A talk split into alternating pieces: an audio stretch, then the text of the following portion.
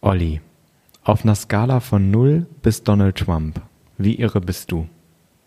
Oh, okay. Donald Trump, Politik also. Ähm, dann bin ich, glaube ich, ein Philipp Amthor. So würde ich mich einordnen. Philipp Amthor? Ja, also ich meine, Donald Trump hat ja richtig einen Sitzen in der Birne. Philipp Amthor, so ganz knusper ist der auch nicht. Deswegen so die Richtung. Okay, da müssen wir gleich nochmal drüber reden. Voll Psycho. Irre ist menschlich. Der Podcast rund um psychische Gesundheit, Therapie und den Wahnsinn im Alltag.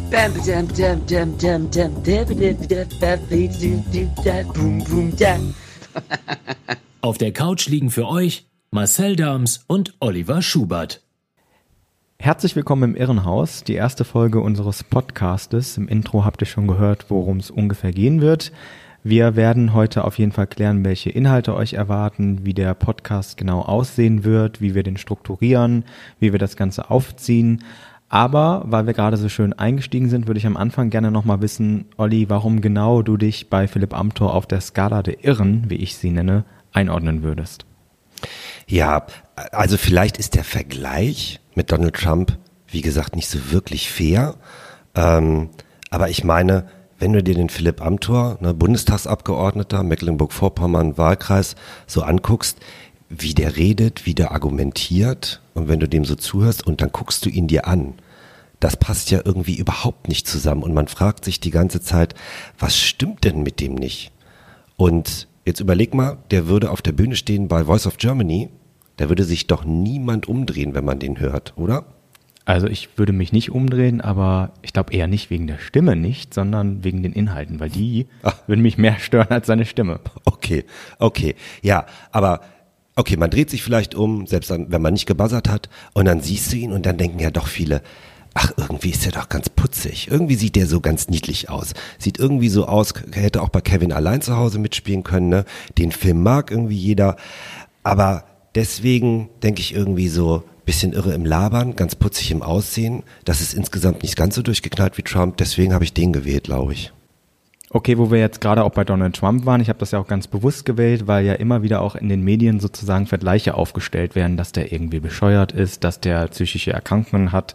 Narzissmus fällt da ganz häufig als Wort. Mhm. Und ich glaube, damit muss man auch ein bisschen vorsichtig sein, weil es natürlich auch stigmatisierend sein kann. Also wir werden ja heute auch ein bisschen unsere Wortwahl auch erklären, warum wir von Irre sprechen, von Psycho sprechen und wie auch immer.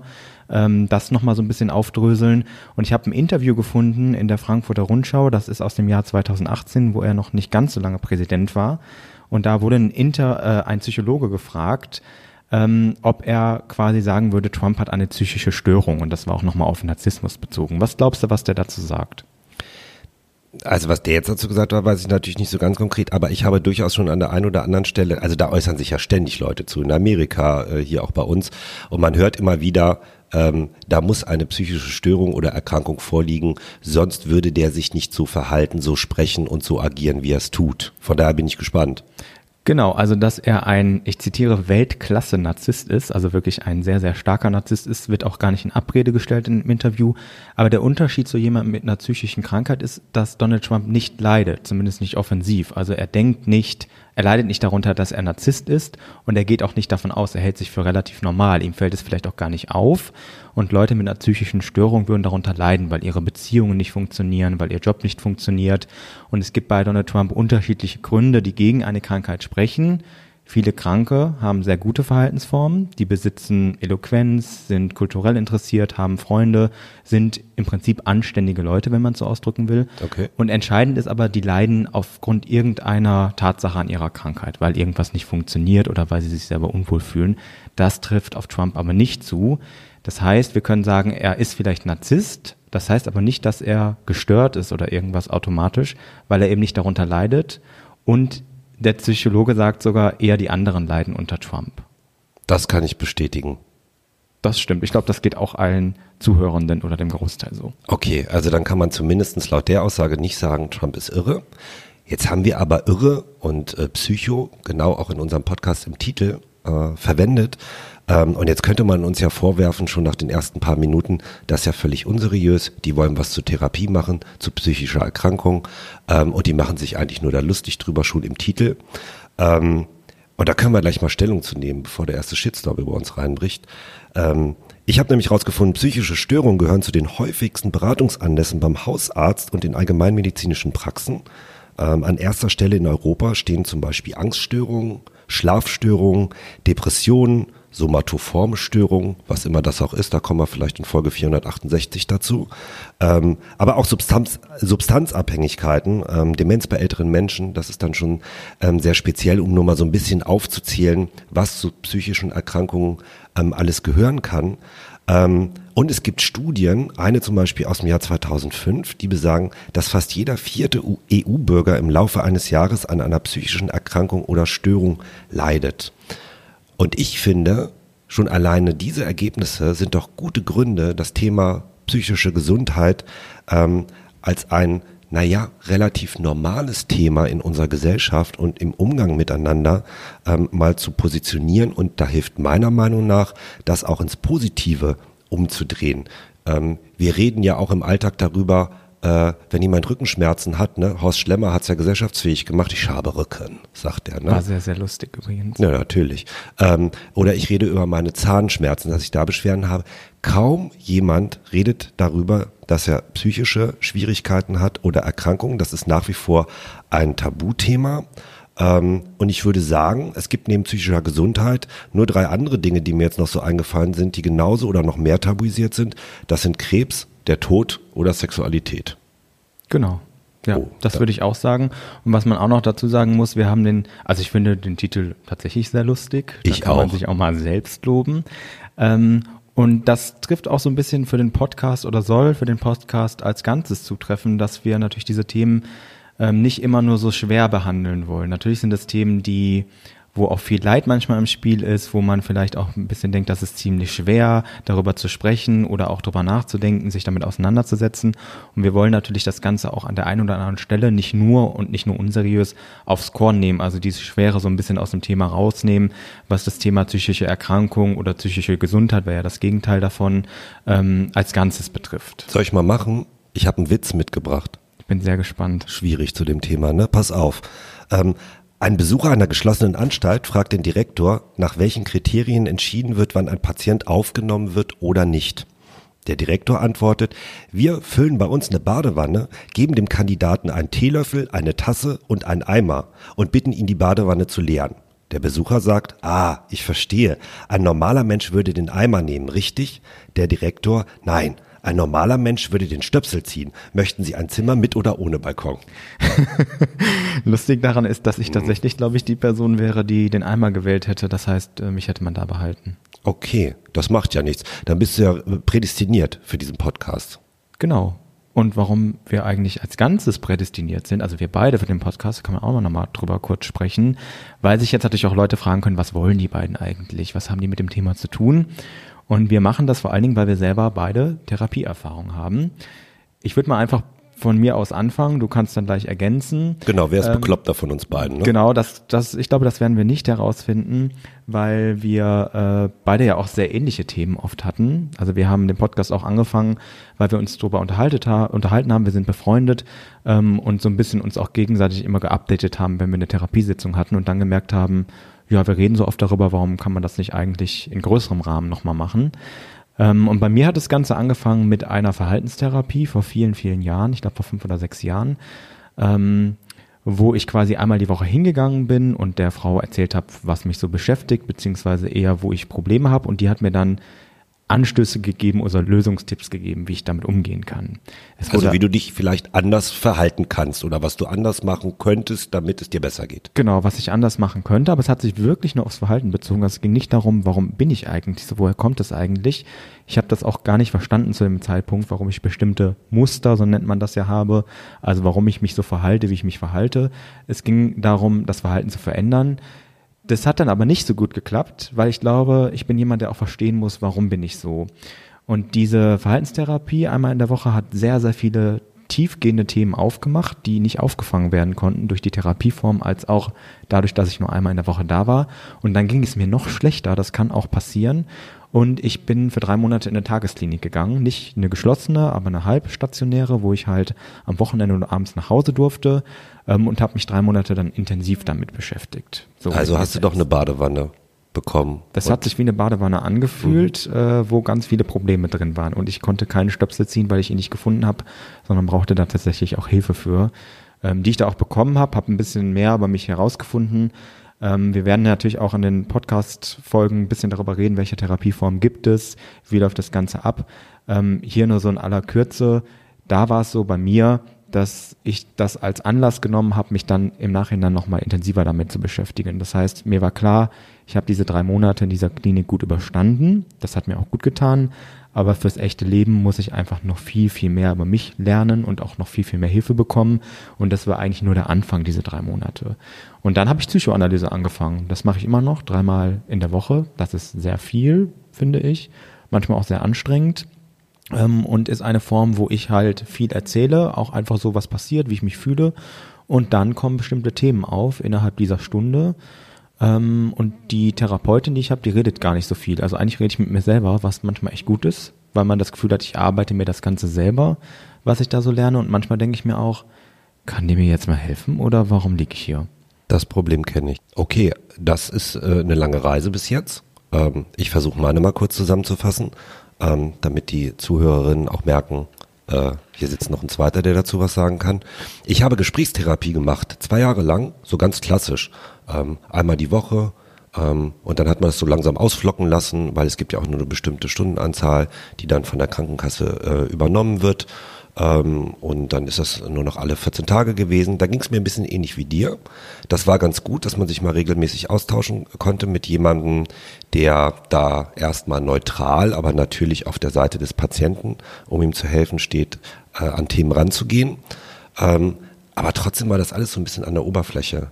Ähm, Auslöser war tatsächlich, tatsächlich aber eine sehr private, tiefe Krise. Ich konnte nicht mehr, also so hat sich das tatsächlich angefühlt.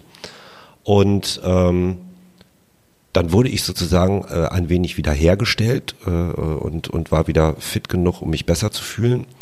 Und habe dann nach relativ kurzer Zeit, äh, drei, vier Jahren, ähm, gemerkt, oh, die jetzt kommt wieder einiges hoch, dir geht's nicht gut. Ähm, und das, das Gefühl kannte ich und wusste sofort, ich muss dagegen steuern, ähm, damit es mir besser geht. Und habe auch da äh, eine Psychoanalyse gemacht. Ähm, Ergebnis davon äh, ist, dass ich äh, mich seit acht Jahren auf die Couch lege.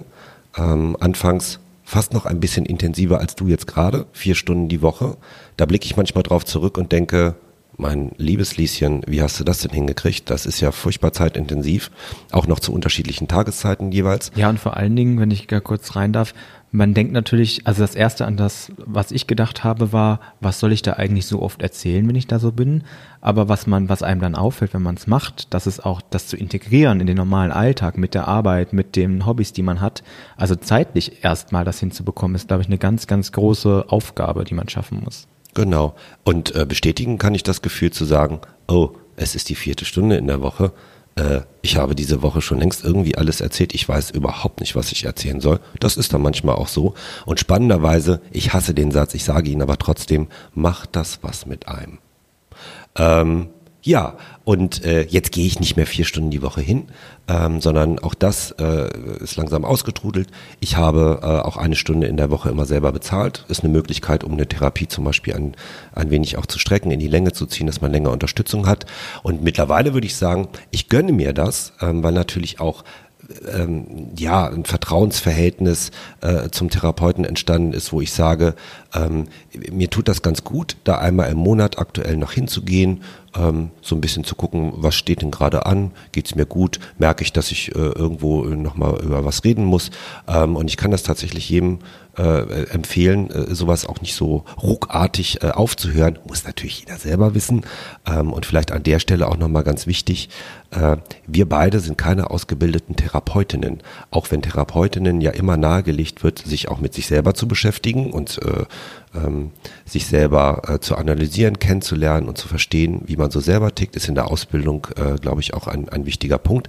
Aber wir sind das nicht. Das heißt, alle Menschen, die uns zuhören und meinen, uns äh, Fragen stellen zu können, was sie denn tun sollen, wenn es ihnen so und so geht, zum Beispiel auf Facebook oder in anderen Medien, äh, wo man uns hören kann, das können wir nicht beantworten. Genau, erstmal, also das können wir tatsächlich nicht leisten, weil wir da die an, falschen Ansprechpartner für sind, auch keine Experten, Expertinnen sind. Trotzdem glauben wir, dass wir so einen Podcast gut füllen können, weil wir haben euch jetzt oberflächlich mal so ein bisschen erzählt, wie unsere eigene Reise war, die sich teilweise ein bisschen ähnelt, dass wir beide Psychoanalyse gemacht haben, aber auch ein bisschen unterscheidet. Und wir werden im Detail zu bestimmten Themen auch immer wieder persönlich werden. Das heißt, der Podcast ist kein Podcast, wo man lernt, ähm, guck mal auf Wikipedia, da lernst du, wie du einen Therapeuten findest oder wie die ersten fünf Stunden aussehen oder wie es mit der Krankenkasse ist, sondern wir werden das immer verbinden mit persönlichen Informationen. Wie war das bei uns? Wie haben wir das erlebt? Wie haben uns, wie haben wir uns dabei gefühlt?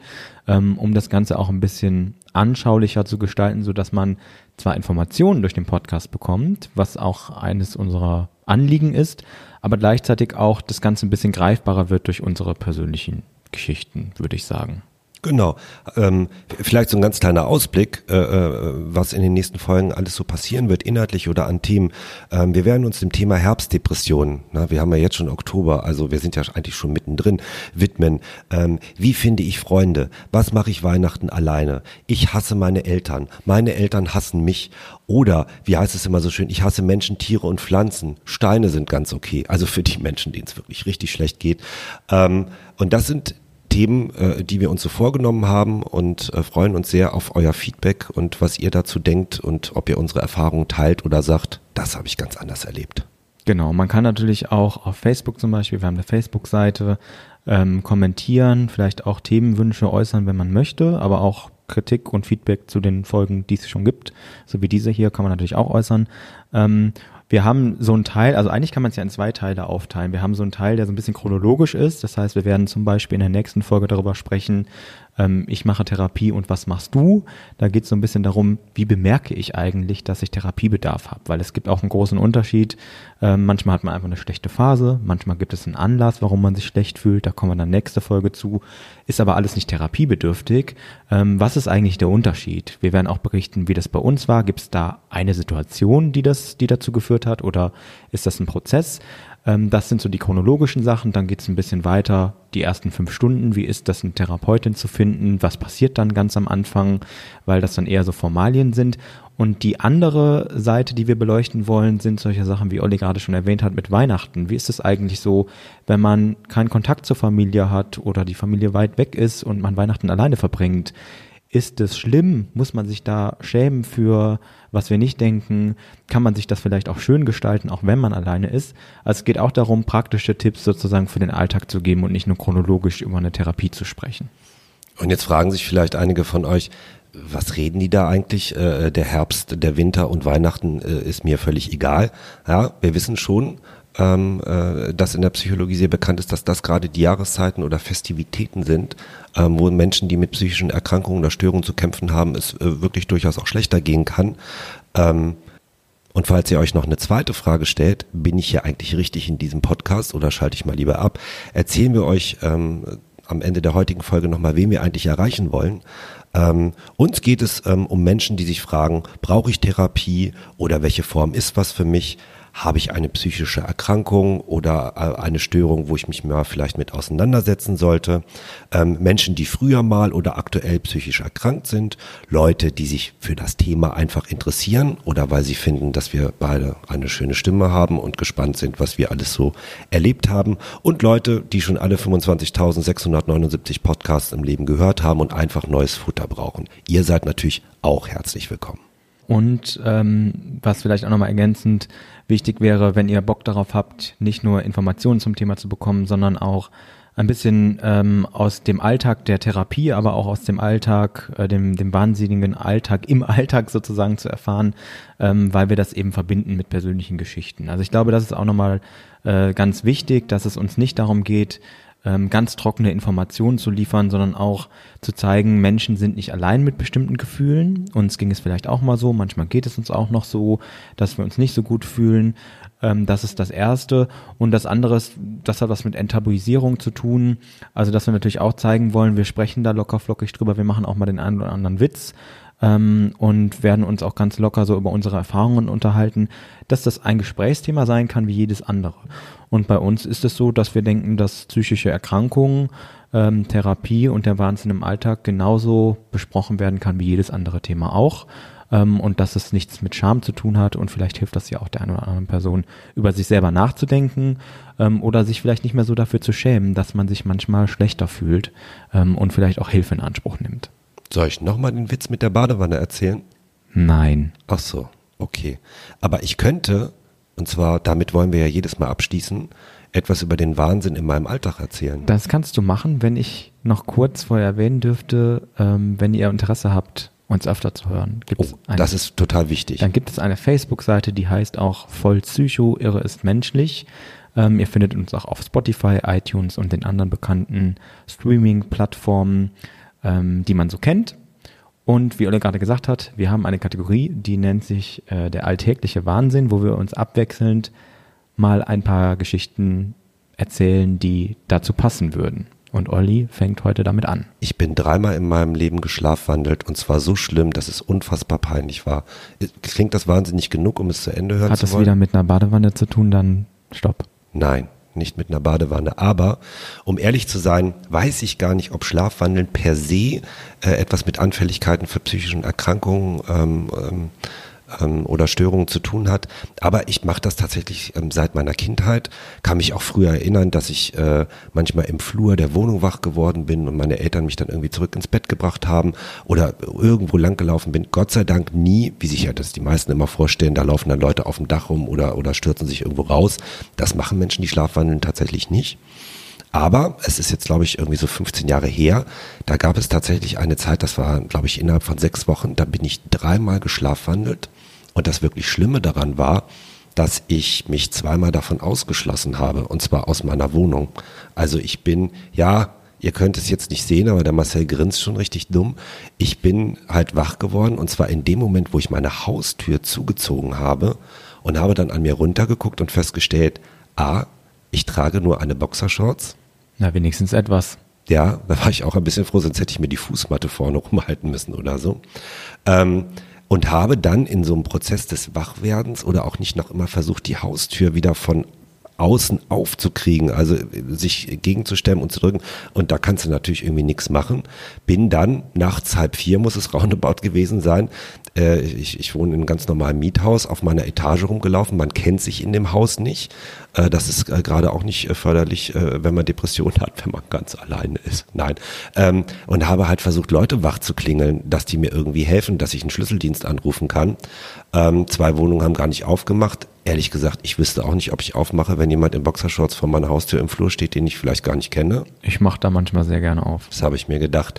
Aber eine äh, Mitbewohnerin in unserem Haus hat dann äh, aufgemacht, hat einen Schlüsseldienst gut. Aber es ist ja auch alles demütigend. Denn dann stehst du da rum, kriegst einen Bademantel, der dir viel zu klein ist. Dann kommt der Schlüsseldienst, dann schließen die auf, dann gehst du erstmal pennen.